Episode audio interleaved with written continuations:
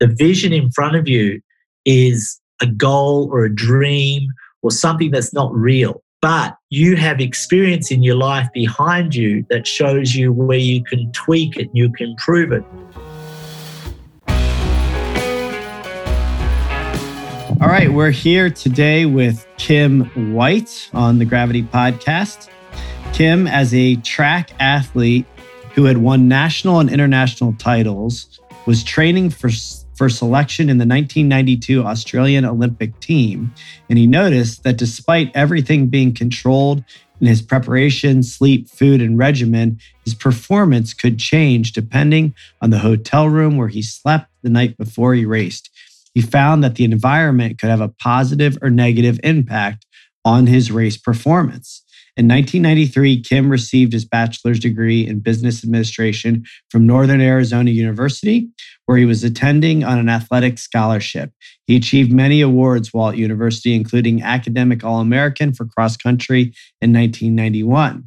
Kim moved to California to continue his studies in kinesiology and in the body mind connection. This is where he met his spiritual teacher, Victor Barron.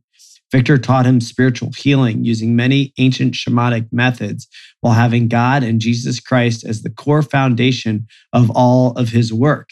He taught Kim ways to energetically clear and change the environment to align with his clients' goals, as well as how he could remove their pain and blockage. In April 1994, Kim moved back to Australia to continue his practice in Perth. Kim has been consulting as an energy and business coach and as a space clearer for over 27 years for clients across 35 countries. He continues his studies with Victor Barron to improve his abilities and increase his spiritual strength so he can help more people. Kim is Dan Sullivan and Babs Smith's energy coach from Strategic Coach after they noticed a transformation in one of their key team members' lives in 2006.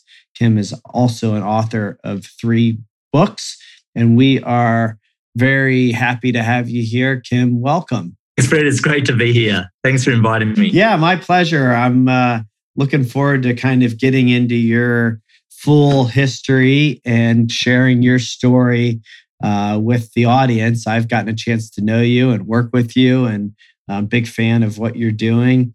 Um, and as as you know on the Gravity Podcast, we're trying to really share everybody's full journey um, before we kind of get into the success you're having and where you've landed. So, if you don't mind, maybe kind of sharing a little bit about those kind of early childhood days, your upbringing, and kind of um, how maybe that's uh, started to inform your uh, your journey. Yeah, sure. So I was born in Perth, Australia, and uh, just after I was born, uh, the family moved up north to a very remote location, which was uh, Exmouth, and this was the Northwest Cape where the US had their VLF uh, submarine communication station, and my dad worked for them in the telecommunications. Uh, and so the first five years was just a wonderful time living in a small town in the middle of nowhere, very small population, probably less than 10,000. And uh, then my parents decided that it would be good for me to go to school back in the big city. So we moved back to Perth um, when I was five and then enrolled back in school, back into school. Uh, and basically, I lived at home for 12 years through my schooling up through to high school. And it's probably the longest I've lived in one place my whole life. So it was a great experience, uh, lots of hardship, a lot of uh, problems. And I guess it's really funny. My parents were not spiritual and they were not religious because of their upbringing was too much for them, but they still gave us the foundation of where, you know, uh, doing the right thing, you know, following good rules and, and they were quite strict around that. But there was something deep inside of me that would pull me towards church. It was very, very something really deep. So I'd jump on my bike and I'd ride up to the church every Sunday and go to mass, or and eventually became an altar boy. But it, my parents were like, "What are you doing this for?" You know, and it's like, "Well, I don't know. I just have to do it." And so that was very interesting in the early days. And then they sent me to a high school that was that was a Catholic school, and which was amazing experience for me because It was a long way from home. So I had to travel like half an hour or so every day on the buses. And it was 95% Italian, the school population. And I was Australian. So suddenly I was a minority in, in a country that where I was a majority. And so that was a great experience about learning to be small in a big, big society. And the Italians are very expressive in their ways. And it was a great experience. And I continued my, my delving into connecting with God. And I had a very big uh, situation happen where my father, we didn't know, was very sick for many years. And it was really one night I was praying to God. I said, God, what is wrong with my dad? What is wrong with my dad? And it was something very weird. So through that praying, the next day he goes to his doctor because he was always going to imp- try and improve his health. And basically, the doctor looked at him and said, You're not going home, you're going straight into hospital. We've got to check you out. And they found he had a massive brain tumor. And this had completely changed his personality. He'd already lost his sense of smell like five years before. It was completely gone. And he wouldn't believe us when we would. I remember once we we're on a holiday and we're traveling in the car and we could smell gasoline in the in the car. And we're telling him, you know, that there's gasoline. And because of this brain tumor, his personality was really like violent and aggressive and so forth. So he didn't believe us. And finally, we, we proved it to him because we found it in the back of the car. It was back, back of the station wagon. It was all leaking everywhere. And then that's when he started the journey of trying to find out why he couldn't smell. Anyway, so it was really weird because once they removed the tumor, basically went to hospital and never, you know, didn't come home till the weekend. You know, that was it. And it was like, who is this guy? When he came back, the, the transformation in his personality was night and day. It was like, I remember my sister and I were laughing so much because we didn't know who this man was. He was so kind and gentle from being this very aggressive, abusive personality. Interesting. So, yeah. So, how old were you when when that happened? I was in uh, junior high, say, uh-huh. uh, yeah. when that happened. And so, kind of up until that point, you had mentioned hardships and challenges. You know, when you were young, it was was part of his way of being. You, you described it as you know abusive. Is that what you were referring to in the hardship? And and yes. talk a little bit about kind of how that challenged you as a child. I just I ended up going really into a shell. And the only freedom I had was when I was at school. So I'd be with my friends and so forth. Then coming home, I would just shrink into a shell. And what's interesting is looking back now, I understand I was very sensitive anyway as a child. Like I would go into different situations, whether it was homes or uh, environments, and I would be really quiet in the corner. And other places you couldn't shut me up because I was just so exuberant and, having fun. And of course, looking back now, I understand what I was feeling was the the spaces, the environments, and the people. Uh, but then having this added pressure with my dad, uh, it was really pulling pulling myself in more and more and more, which is which was fascinating because I started to pull in e energies around me as well. So everything was more heightened in my sensitivity. Mm-hmm. And and I'm just curious, you know, because because knowing the work that you do and some of the conversations we've had, and you mentioned kind of your parents' upbringing and and that they weren't um, really allowed to bring faith or religion or spirituality into their practice. You know, your dad's way of being. I'm assuming this is generational. There's a generation before him that leads him on this path, and and and you know, kind of the what comes up for me is just like the divinity in it all that you know he makes this shift after getting sick but mm-hmm. this is a generational um, pattern right the the kindness yes the other side no that was because of the tumor there was, there was because even the his up his parents his sisters couldn't understand why he was behaving this way nobody knew interesting okay so i misunderstood that so he actually grew up in a um in a in a loving household. Yeah. I mean, yeah, interesting. And then he um, got sick, and the tumor really was what was causing him to yeah, behave that way. Exactly. Interesting. Yeah, I got it now. Okay. And, and so, talk a little bit about kind of then what happens. Your dad comes home in this in this kind of new way of being. I mean, how does that uh, impact you at that point? It was weird, let me tell you. And this is like heading towards uh, watching him change over those couple of years towards the end of high school. It was like, who is this guy? You know? And he's like mm-hmm. trying to support me in my goals and my passions. And, uh, you know, since I was a little kid, I wanted to be an architect. So he was like, "Oh, let's go down to the architecture store and buy some really good pens." Like he was just, and mm. Can we study or let let's see if we can get you some internships to learn about the. Like it was like, who is this guy? You know, he would mm-hmm. never spend any time with me before that. Mm, Fascinating. Interesting. Yeah. yeah.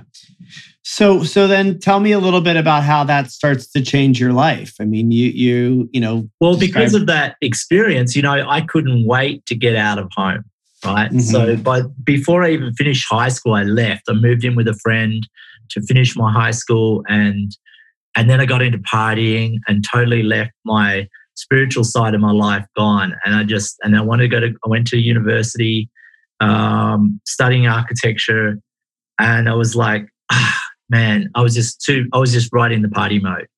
Mm-hmm. And co- coincidentally, at that time, now I'd been running since I was seven. My parents got me into uh, like like little league for running, for track and field, mm-hmm. and I was a just a nobody. And so I was just like loving having the sport as a background.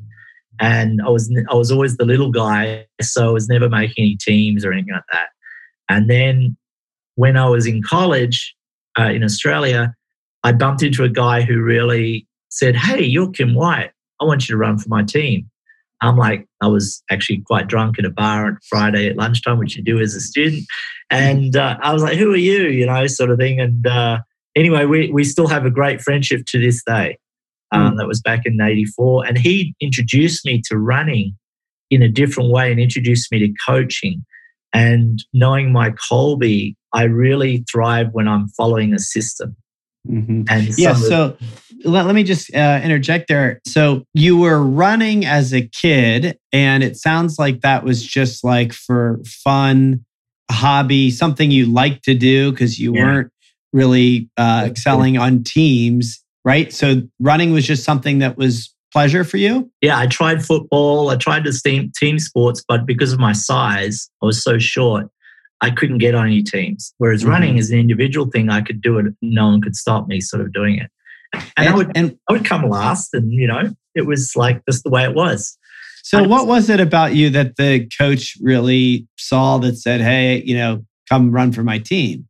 Uh, he well, he this this is the buddy of mine. He introduced me to a coach okay. who said um, he the coach actually said, you know, my friend Barry said, This guy's got potential. He could see a potential in me. Got it. And so he introduced me to this coach, and the coach was like, Yeah, all right, let's see. Uh, he can come and run with my son and be a, you know, like a, a, a, a horse for my son to train with, sort of thing. and, but then, like, I was last in my state as a runner. And then within six weeks, he put me up, and I ended up being sixth in the nation. Wow. just from the training. It was phenomenal. Interesting. Interesting. So before we get into that too much, I just I want to kind of like you know put a little bow on kind of this this childhood experience that propels you forward. So yeah, I'm hearing that you were you were ready to get out of the house, mm. um, but you had this kind of like shift before you did, where your dad became like super loving and supportive. And and how would you kind of like reconcile all of that as you're like in the college party years? Were you in the kind of like, that's just what you do? You were happy to be out of the house? Mm-hmm. Or was there still some kind of trauma that you were navigating? And, and I'm just curious how then, you know, the running starts to really, uh, maybe in some ways, be part of a healing process. It, it totally was a healing process because it suddenly brought me out of myself more and more. Mm-hmm. I would mm-hmm. just run for fun and it was probably as a great stress reliever from what I was growing up, uh, going through. And yet, when I started to excel and get the accolades you know, on the national level, uh, I started to meet more people. And so it'd bring me out more and more and more. So it was very much a healing instead of coming from this shell where I was closed in to more of out to expand to the world. Yeah. Uh, And yeah, I want to talk a little bit about the the coach and the and and how he got you to perform like that at that level. But but you know, I just want to kind of click on this healing idea for Mhm. um, physical movement.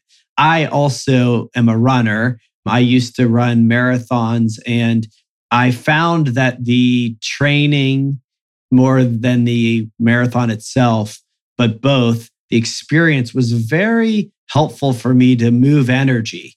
And uh, it can be consuming, and at times maybe was um, too consuming. But I felt like at the time, and still to this day, I've learned that physical movement is a big part of how I move energy. And it's it's really profoundly helpful to me in my physical and mental life.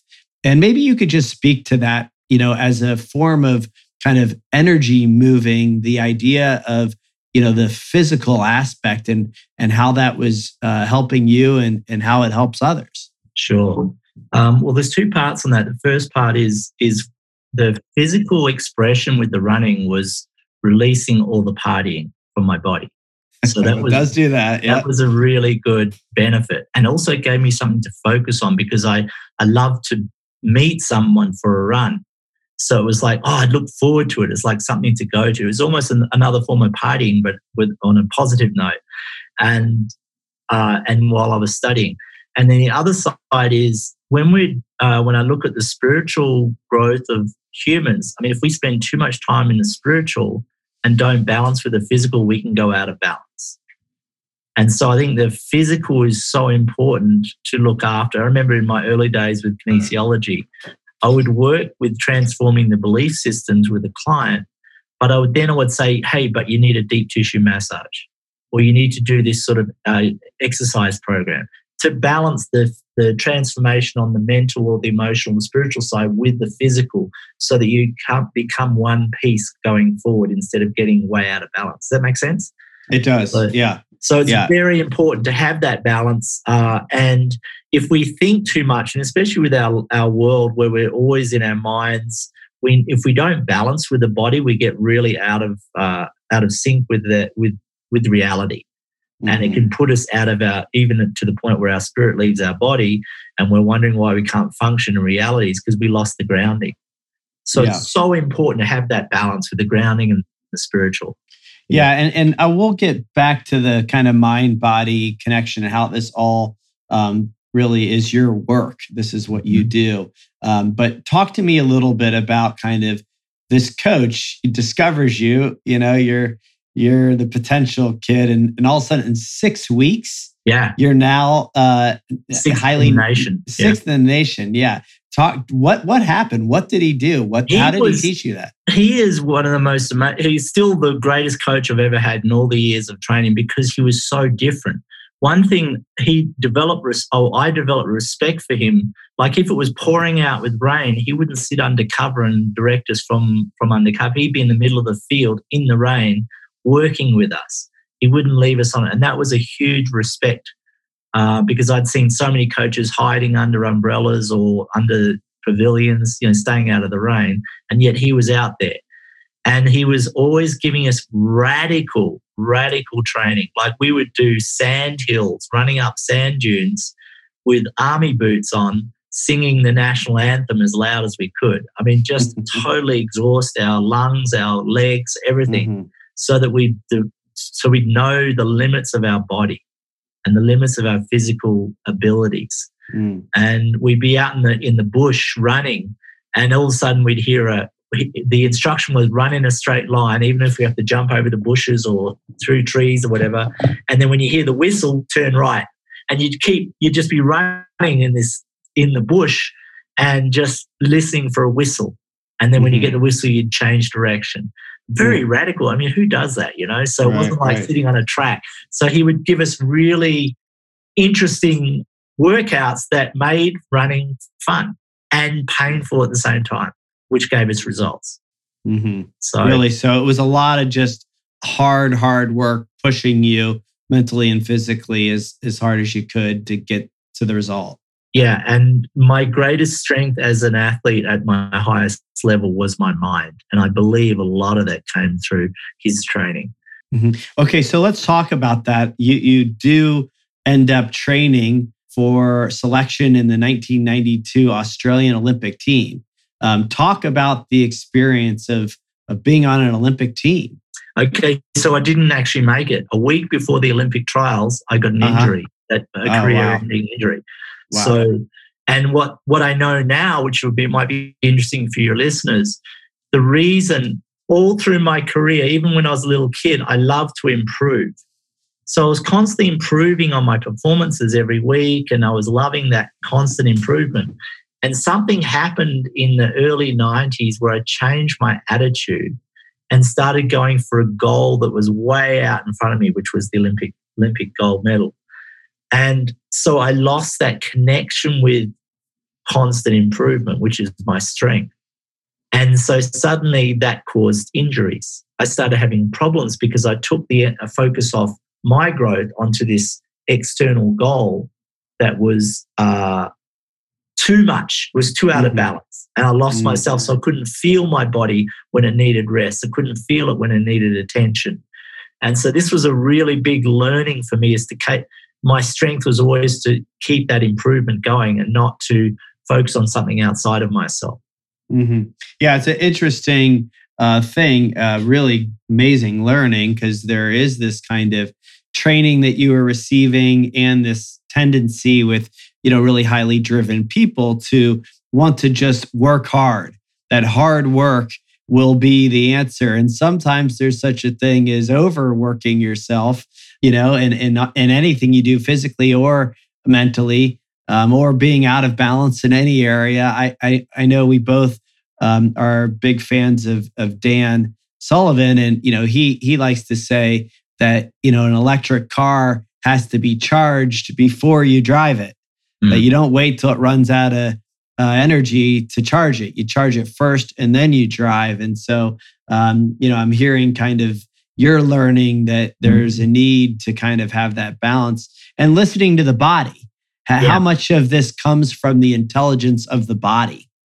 Yeah, because I remember I would get up, I'd sneak out at 5.30 in the morning and do a workout before our morning practice at 6.30 You know, I was doing double double dipping on the training because I oh I've got to get to that level. I've got to get to level, but not listening to my body and listening to what was right when I need to rest more or or to to take it easy. And it was that, mm-hmm. like you said, it's constant drive to push towards a goal instead of enjoying the journey. Uh, I I really believe I wouldn't have got injured if I had just followed my original plan of improving every week. Well, so talk about how then the the the the not making the team, the injury, the career-ending injury, um, ends up being the probably more valuable learning, right? Yes. I mean, I know that's a tough pill to swallow to be that close, you know, but to learn what you've learned, you know, pretty pretty powerful, tough to come by learning uh, talk a little bit about what you learned there. Well, exactly like you're saying, this was really the instigator for my present career because I started to ask the question because the injury was so freak. It just happened like without doing something. It was obviously an overuse injury, but uh, it just happened so suddenly that it wasn't like I, I hurt myself. It just happened. And so I went on this journey to search why did I get injured? How did this happen? And that took me down that realm with the kinesiology and studying the mind body connection and, and how it was, uh, it was being influenced. Uh, and so I started studying the kinesiology. And it was interesting because everything that I, the guy who actually won my race at the Olympics ran the exact same plan that I had been practicing in my mind for about two years before the Olympics. It was like, mm. okay, so I knew it was working. It was mm-hmm. just me that was in the way. And so I started to, uh, and I was also training with a guy who was also injured, who went out, went along and won the Olympic gold for another event. Uh, guy from Germany. It was like, wow. So I was in the right environment. I just wasn't in the right headspace or whatever focus space. So it, I was okay with it, and I started to. I put my energy into discovering how did it happen, and then a year later, it was a Saturday afternoon, I remember it. And I was just like watching a bit of TV, and then the World Championships came on. And all the guys who I used to beat were running there. It was in Stuttgart in Germany. And like, talk about a volcano of emotion that came out in that moment. Uh, it just really, like, it was so devastating. I finally felt the grief of loss of a year later of lo- losing that chance, the Olympics. Mm-hmm. Um, so I made it a mission to get back into shape and find out even deeper why did it happen. And this was great because I discovered a genetic, emotional belief structure that was actually created all these problems in my body. And the, what it was is my great great grandfather, through the kinesiology, through the muscle testing, finding out the origin of a problem. When he moved his family from Ireland to Australia because of the potato famine, there was a lot of emotional stress. And that had been passed down to his son, to my grandfather, to my father, and then on to me. Hmm. And so what was happening was when I would race, if I, like when I ran the sub four minute mile, I did it basically on my own. Yet if you put me in a race with someone else who was international, because a lot of the guys I was racing were from all over the world, my muscles would contract because of this belief from this genetic belief. So I couldn't get a full stride length. And my lungs would be smaller because of this contraction that I couldn't breathe fully. And so my times were slower and I could never work it out. And this was all discovered through this kinesiology that this genetic pattern had, had limited my performance. Okay, so I, have got to slow you down and back up a little bit because you said a lot there. Um, starting with the fact that you ran a sub four minute mile, which isn't something just to pass over. Um, but also the kinesiology. I think it's important for people to understand maybe a little bit, if you can, kind of in like simple terms, what is this study? And and and you know what I'm hearing is this like phenomenally intricate connection of mind and body that gets programmed and carried forward generationally based on environment and maybe you know epigenetics and dna i mean I, am not exactly sure the science of it but maybe you can try to explain that a little sure. bit for the listener. So kinesiology is the science of muscular movement. And what i did was take it to the next level was how does the mind or the emotions affect muscular movement and how like i was saying like if you imagine if you go uh, to something that's frightening, like standing at the edge of a cliff or something, your muscles will contract because of the visual input coming through. You see where you're at standing on the side of a cliff. So your muscles are going to contract to try and save yourself. If you live in a state of constant stress, your muscles are constantly contracted. So you can't be your full self. And with the kinesiology, there's a series of working with the different muscles or working with the mind to release that connection so that when you stand in front of that situation and whether it's the side of the cliff, you still have the normal level of fear and being cautious, but you don't have any muscle contraction, so you can move away. Mm-hmm. And so that was the science I was doing: is how can we change the the physiological reaction to a scenario or a situation so that you can have that peace and that freedom in the muscles and make moves to protect yourself. Mm-hmm. Yeah, it, it's I've I've kind of heard Dan and others describe it as um, sometimes you know like electricity. We, we, don't know exactly how it works. Mm-hmm. You know, we're we're not all electricians and and and knowledgeable about the the intricacies of how the lights come on.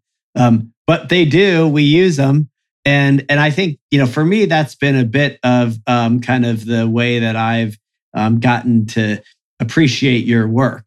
I don't necessarily need to know all of the specifics of how it works. It just works. Yeah. You know, and that's not easy enough for some. Some people, you know, if you look at the Kolbe, which you you and I both are fans of, if you're a high fact finder, you want to know more. Mm-hmm. Um, I'm a high quick start, so you know it, it's like, oh well, works for Dan. Let me give this a try. Oh wow, that feels good. You know, works for me. you know, uh, don't need to know anymore. But talk a little bit about how you do work with people, how you've now kind of taken this learning and for the last 27 years become your own coach, consultant, um, both not just with the energy work, but how that's tying into people's work and their lives. So what's what when I started with the kinesiology, I had a practice in West LA and I started having these clients come to me and talk to me about this spiritual healer who was in LA that I should see. And I just sort of like, yeah, yeah, whatever, you know. So mm-hmm. one day I actually went to, uh, it took about, about nine months to actually, of this constant barrage. And the final straw was, it was actually a Catholic priest, one of my clients, who actually said to me, hey, you've got to see this healer. He's going to help you. I was like, what? All right, I'll go. So I go to see this guy, and I have no idea what a spiritual healer is, right? I'm thinking there's going to be this guy with white flowing robes and, you know, turbans. I had no idea, completely unaware. And I rock up, and Victor was there, and he's wearing jeans and a t shirt. I'm like, what? You're the healer? And so I'm like, okay, let me give this a go, check you out.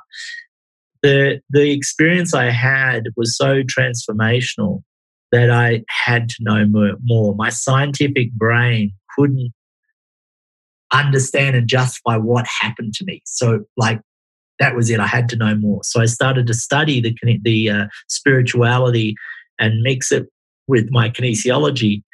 And what I found was that obviously, since I was a child with a sensitivity, I didn't need the kinesiology. I already had it naturally, but I had to go that route to get the scientific side, like saying, "Hey, this is real," to the point where um, I could actually trust my intuition and so forth. So I just when I I moved back to Australia, uh, set up my practice with the kinesiology, and then about a year later, Victor actually came to Australia, and I started working with him again. And I was like, you know what? This is the truth for me. I have to follow this path of being a spiritual healer. So that was it. I said, I'm going to be a spiritual healer now. And like that, my business disappeared overnight. It was mm. like suddenly everyone thought I'd lost the plot. Are you crazy? What's going on? You know, you were so good, and now you're doing all this spiritual mumbo jumbo crap. Mm-hmm. mm-hmm. And uh, but I said no, I have to do it. And so it was a struggle for about seven years where I just worked and just kept developing my uh, spiritual strength to be able to help people. And meanwhile, I'm working in a bar at night to put food on the table, you know, doing everything I can just to make it work and not go back to the old ways. Uh, and it worked because eventually I got uh, written up in the newspaper and a uh, full page article, and that was it. I was like on going around the world from there. So I found a way using my athletic background, my kinesiology training, and the spiritual to develop my own way of helping people. And the way I do it is is I get because I understand how the mind body connection is. I get the person to think of the situation that is causing them stress or causing them anxiety, and then seeing how they feel. Now, people describe, well, my back is tight, or my shoulders, or my belly is really uh, uncomfortable, or my chest is really tight. So they go through a whole analysis or a diagnostic for themselves of how their body is responding to their current situation. Then, through the, the healing modalities I use to extract the blockages, then they recheck afterwards and they feel totally relaxed. It's like, well, it does, or in some cases, they can't even remember what the problem was. It's like completely gone. Mm-hmm. So that we've removed the blockage so the energy can flow through the body and the mind again, nice and smooth. Mm-hmm. And and really, this happened. I remember one back in the early because of being an athlete, very wanting to win and wanting my clients to win. I had this client and she, after the session, she said to me, You know, I just spent 10 years in therapy on this issue and you got rid of it in one hour. and I was like, What? And of course, I was so naive. I didn't understand about therapy or whatever. And I was like, Why would anyone spend 10 years in therapy? So it was like, I was like, that was it. My goal back then was I can do this in an hour. I want to get it to 10 minutes. Mm-hmm. And that was the whole driving focus. How can I help my clients in 10 minutes?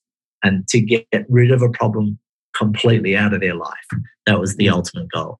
So I developed this system where I could actually go in and extract the blockage from the person, whether it was in their mind, in their body, in their energy field, in their spirit, wherever it is, so that they could get closer to their freedom and peace.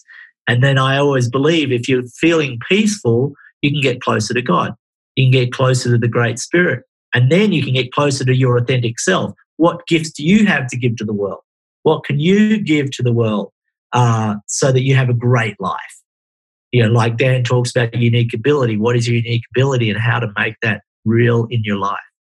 So that's sort of how I worked, how I developed. Yeah, and it's it's one of those things because you know, again, I think that depending on kind of where you are and your experience and your exposure, and you know, I'm here in Columbus, Ohio, and you know, the ideal idea of you know healers and spiritual healers and energy healers isn't probably as prevalent as it is in California or other parts of the world. It's it's emerging. People are starting to accept it. But with your work, you don't really have to accept it. Like we were saying, you don't really have to um, even believe in it. It's it's it's an interesting thing, right? That people can be skeptical. They can um, doubt it. But you can work on them and remove the blockage regardless of where they are, right? Yeah, um, and I, I, guess thanks, thanks to my scientific background and my results focus with the running, I was able to let the client have the, they could self observe what was like before and what was like after. So it's not like they're having a massage where they feel nice and relaxed. No, there's actually a dramatic change in their life as a result of doing the work with me. And I'm working, and my actual, my biggest talent is with properties. So having a property that won't sell, and then I come in and clear it, clear the blockage, and then it sells the next day. It's like, well, it was, it was nothing to do with the property. It was just a blockage that was stopping the sale from going through. And so that's how having that sort of evidence gave the credibility to, well, I don't understand what, how it works, but it just works. Let's just do mm-hmm. it. That's what people said. Well, I don't need to know how it works. Let me just get the results. Mm, yeah. Get the benefit. Yeah. It's really great. So, uh, talk a little bit about kind of how you're working now with people. I know that you're working, you know, extensively with Dan and Babs and other executives. Tell me a little bit about kind of the the total offering and coaching practice that you've now landed on. So I, I do most of my work with Zoom or Skype mm-hmm. um, at the moment. I used to fly all around the world, and then as the technology became available, I started to work remotely, which was great. So I was able to get the result uh, through through the electronic medium, which is fantastic. And then um, I've just started working, thanks to COVID, I've just started working on uh, doing one to many, to setting up webinars, setting up group healings where I can actually do more than one. I've been preparing myself for about 10 years to get to a point where I could actually do more than one person at the same time. And so I've been developing that where people can sign up for a, for a group healing, come and have the experience, and then feel the difference afterwards, or the one-on-one, like like we're talking about. And then I'll fly. I'll do some properties remotely as well, and others like me to fly out and work right on the property and and, mm-hmm. and do the work there, or working with a, a sort of a leadership team in a company to get the everyone in line with the goal of the company. Mm-hmm. So and with the properties, it's like if someone has a, like if there's a, a business that has a goal, they want to achieve a certain goal. I check to make sure the property energy is in line with that goal because sometimes it's the opposite.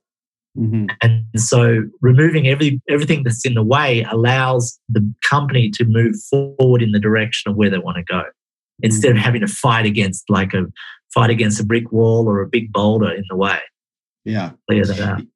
Yep, I, I think it's great. It's it's one of these things you just have to kind of surrender into and and kind of let go and and see what happens. And you know, having done some work with you, I've found it to be very helpful and um, clearing. I think is kind of the word that really you know most comes to mind. It's very clearing to have um, that kind of energetic work done. And I know that you haven't uh, let the running escape your life entirely. You were in Vienna, right? Uh, or yeah, talk a little bit about kind of the uh, Vienna uh, experience uh, last year as the uh, two-hour barrier was broken. Yeah, that was amazing. It was probably the greatest um, athletic experience I've ever attended. Where I was in in actually in the city uh, when it happened and leading up to it uh, I'd planned to be in back in Canada, and, and I was like, no, no, I have to be here for this. And just the atmosphere and, and the experience of that event where uh, Eliud Kipchoge broke the two hour barrier. It wasn't a race, it was a, a, staged event to see if it was possible that a human could run that fast. And so basically, he ran the whole way on his own and he had paces drop in every three miles or so to help him. And they would interchange, the paces would interchange. And it was funny, we were there at like early morning and there's probably about 5,000 people watching all the, you know, hardcore runners are getting, getting ready for the race. And the city actually put it on live TV to watch it. And people were waking up in the morning and suddenly by the end of two hours, there was over 120,000 people on the course. It was like mm. everyone wanted to be part of it. It was just like the whole city came together and everyone would come down to watch this event. It was phenomenal. Mm-hmm. And of course, he did it. He broke it by 20 seconds, the two hour barrier. And it was, it was what, yeah, as I said, one of the greatest experiences I've ever had as, as a, a an athletic event. Yeah. And you mentioned this as it pertained to your own running that the gentleman that um, ran your plan, I think is what you said. Um, I'm just curious, kind of how much of it is about the plan. I mean, I know in Vienna that was like an incredibly orchestrated. Yes, it was. I, I, I was told that you know there was a very clear line on the ground he needed to follow, and the mm-hmm. pacers and the hydration and the nutrition and the the the every little tiny detail that went in to making that come to life. Talk a little bit about kind of how the plan and the execution of the plan marry up with then this like physical side, which, um, you know, the physical and mental side, I guess, the energy piece, and how those two are really critical to achieve whatever it is that you're trying to achieve. So uh, it's so important to know where you're going. Otherwise, it's like if you have a, a, boat and you're out in the ocean and you don't have a rudder, you're going to go anywhere. Or if what was that expression? Uh, if you don't know where you're going, you'll end up there. right. so, so, it's like always having a plan. And once you have the plan where you want to go, uh, and I always I always look at uh, through my learning through my running is that you have a goal that you're aiming for, but you're always measuring back to where you've come and how you can improve what you've done before because that's real. The the vision in front of you is a, a goal or a dream or something that's not real.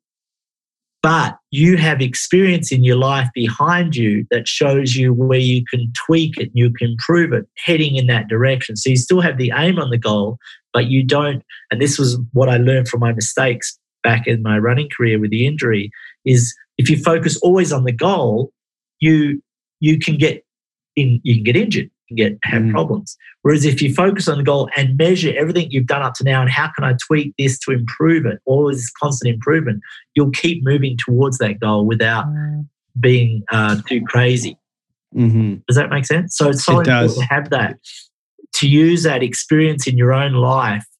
Uh, it's like people saying to me, "Well, I want to create this new team member on my team, and and uh, this is the ideal person I want to have." I'll say, "Well, what have you got in the past?"